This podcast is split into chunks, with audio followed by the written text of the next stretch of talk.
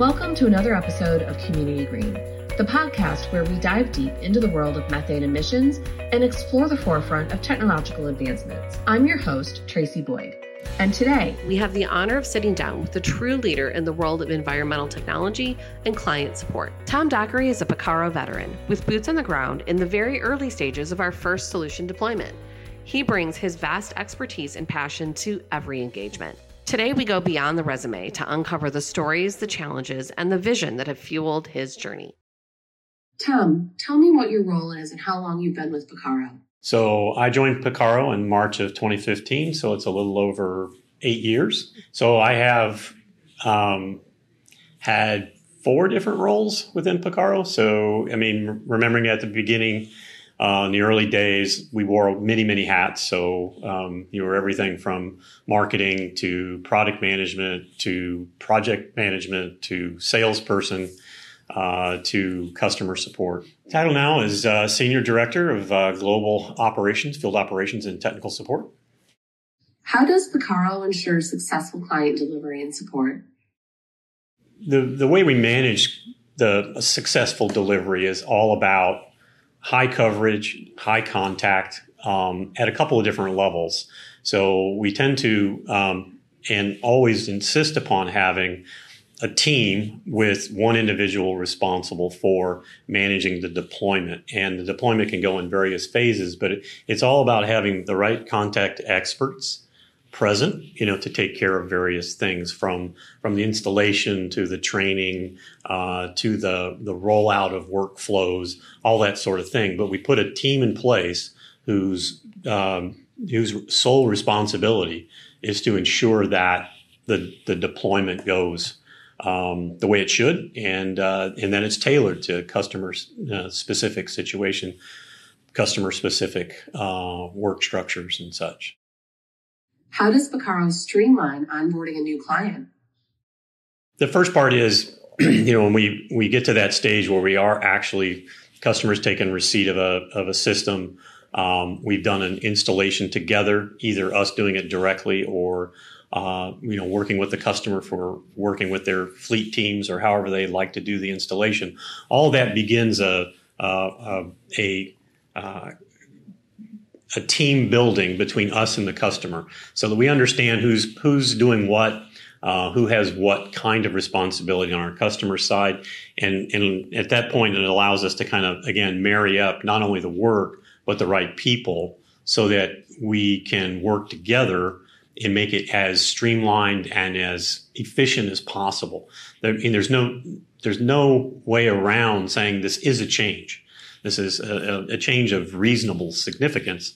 And, you know, how you structure it, how you build plans in advance of actually needing to, to do X, Y, Z is really important in the disruption factor. And as, as, as we always do, we try to make it fit with whatever the customer's ability to consume the technology and consume the activity back into their operations at their rate, at their pace. Um, so, you know, that's that's something that we try to plan out as much in advance as we possibly can. Some of it's going to be you don't really get a sense for what's going to be different or what's going to be difficult until you get into it. But that's where again having the right people, people who have done it before, and this is really important. I mean, one of our um, one of our biggest value propositions is we've done this thirty or forty times, and in in that we've learned a lot about how you you know deploy and how you you know drive success uh,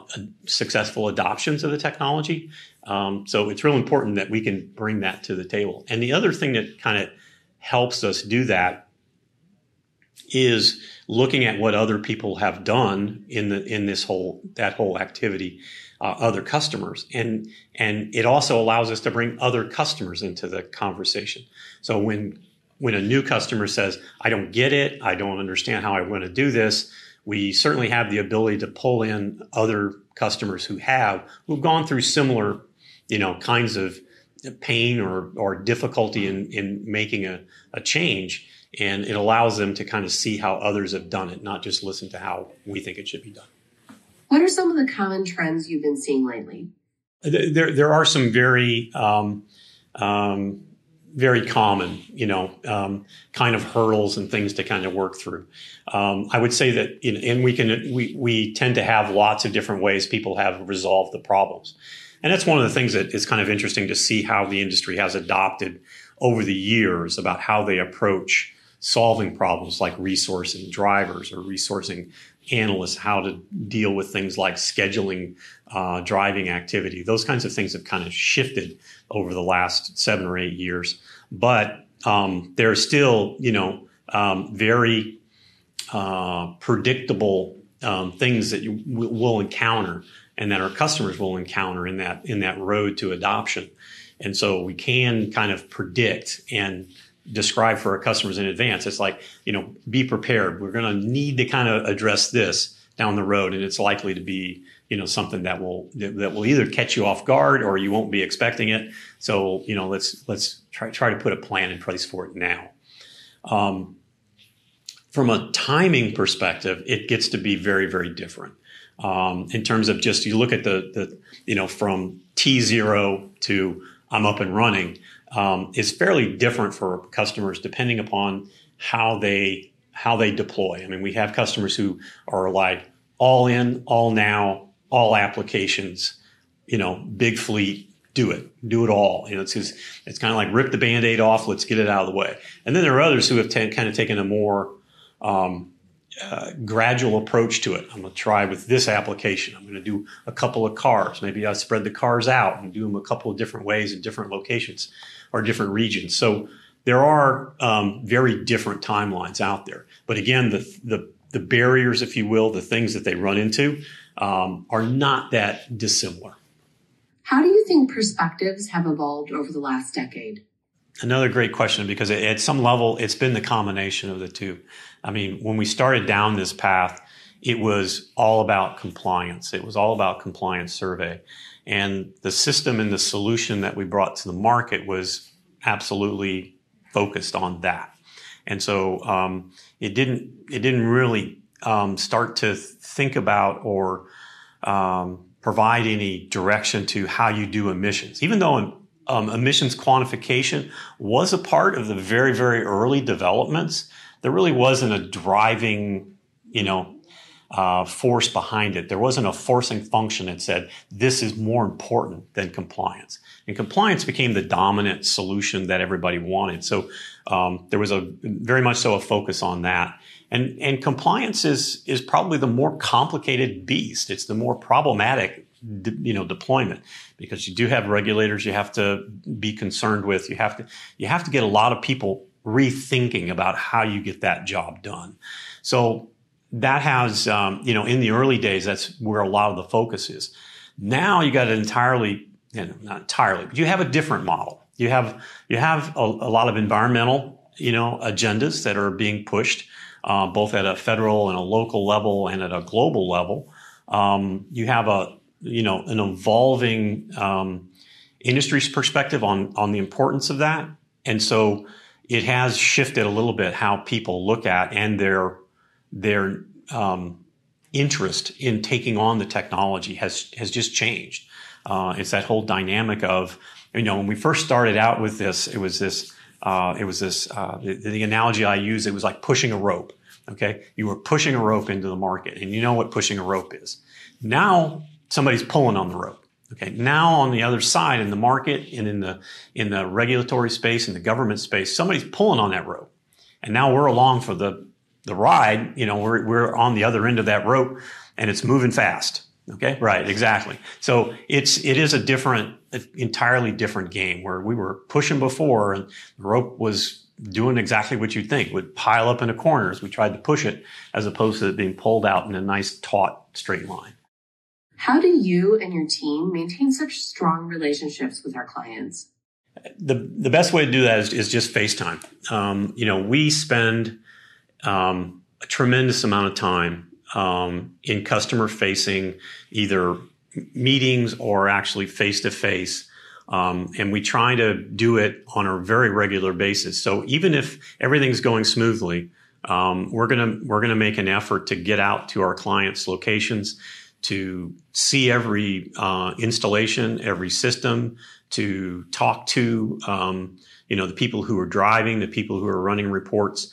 It's it's not uncommon for us to set up um, a cadence and a tempo with with our customers where we regularly come out to do um, and meet with them either on an on a, a regular occurring operational kind of get together. Um, we've been in, you know, we get invited into those and we have specific segments of an agenda where we talk about what's going on with the Picarro method, what's going on with the technology, what, what are the questions, where, what do people see that they want to they want to see differently. And because we're always not just trying to solve problems, we're trying to figure out how do we make this stuff better? How do we make the solution easier? How do we? So the, there are opportunities for us to um, immerse ourselves in regularly standing operational, you know, meetings.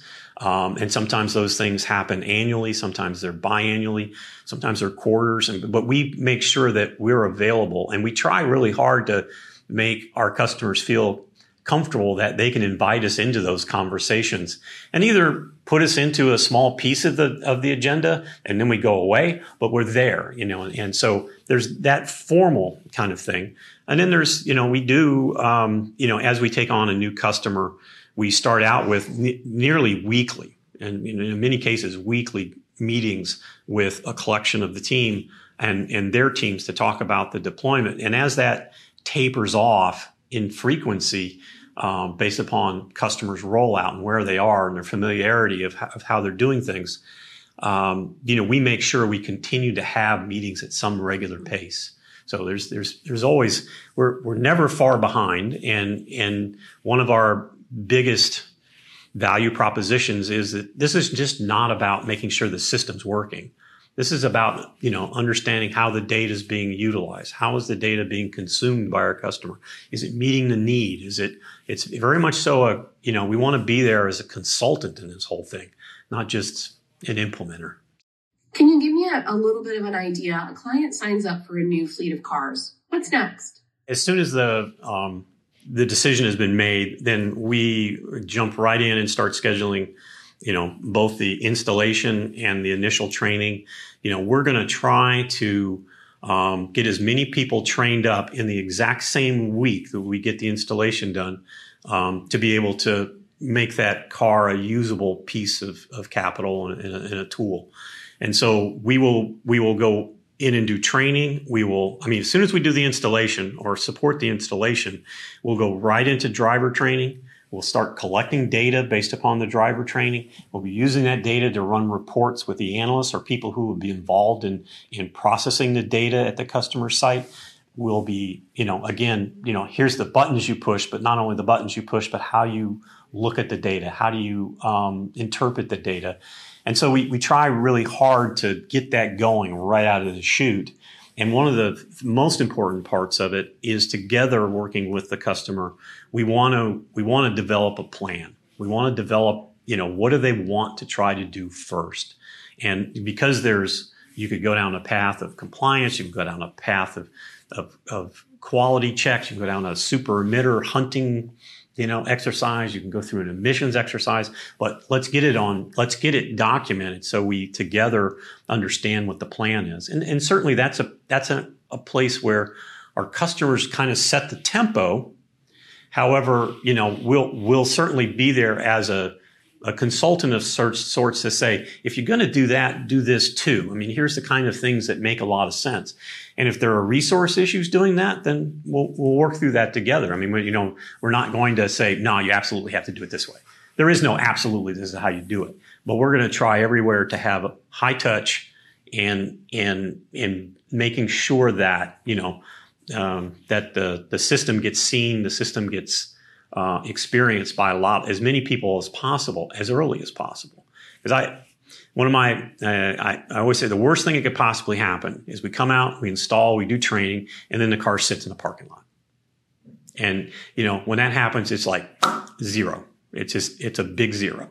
And it's a big red flag for me. And, and, and it is, I think, for our team too. And, and certainly when we see that happen, we're immediately trying to get hold of the right people in the, in the, in the customer to understand, okay, what's, what's stopping it? And you know, and there there are some predictable things. It's always like, well, I don't have drivers yet. I don't have investigators. I'm too busy with something else.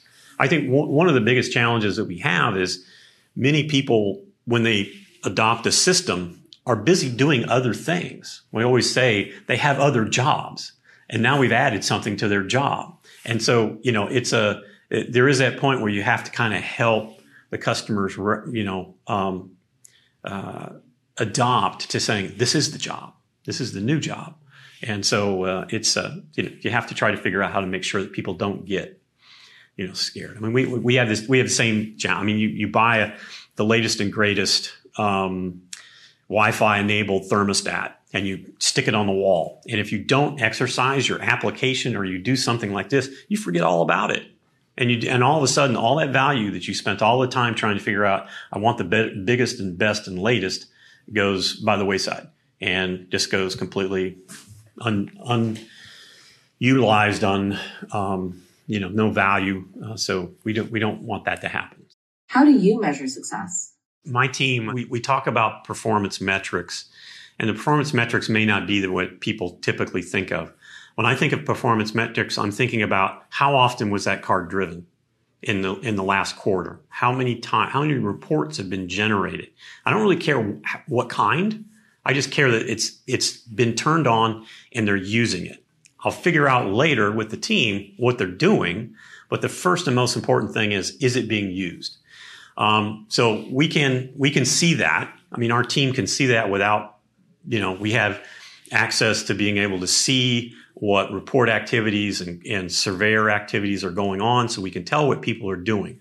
So there's always a, a way for us to kind of get a sense, a ballpark, you know, as to, uh, you know, how much activity is going on. The, you know, for me, and I, I always, it's, a, it's, it's one thing to say the customer's using it for compliance. Cause I also asked it, I asked the team, I say, what are they using it for? You know, I mean, can you off the top of your head with confidence say what they're using the system for.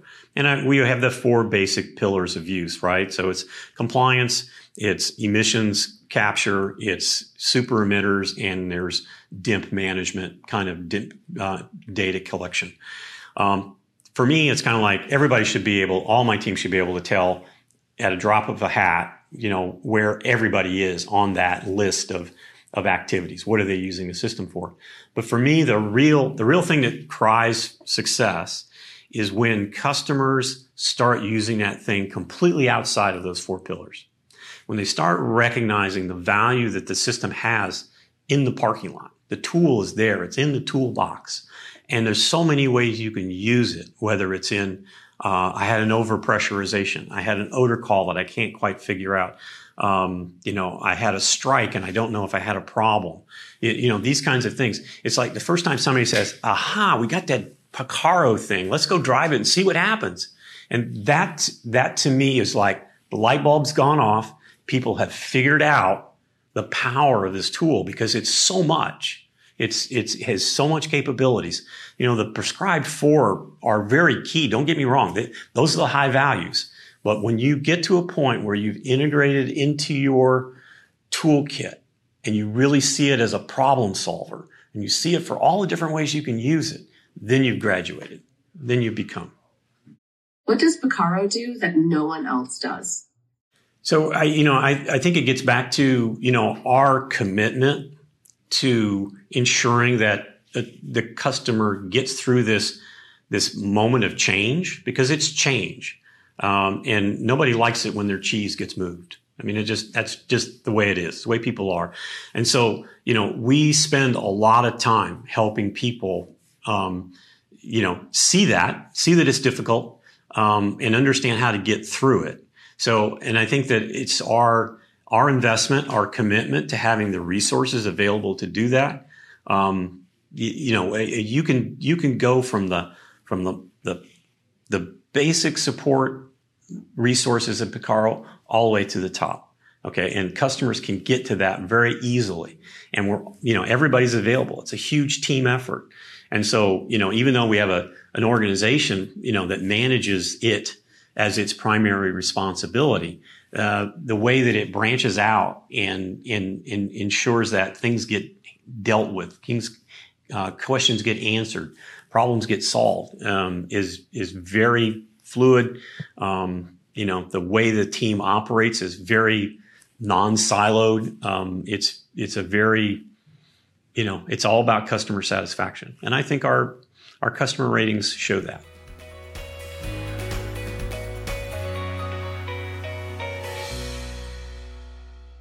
Thank you to our listeners for your time today. Remember, this podcast is all about engaging with you. Don't hesitate to reach out.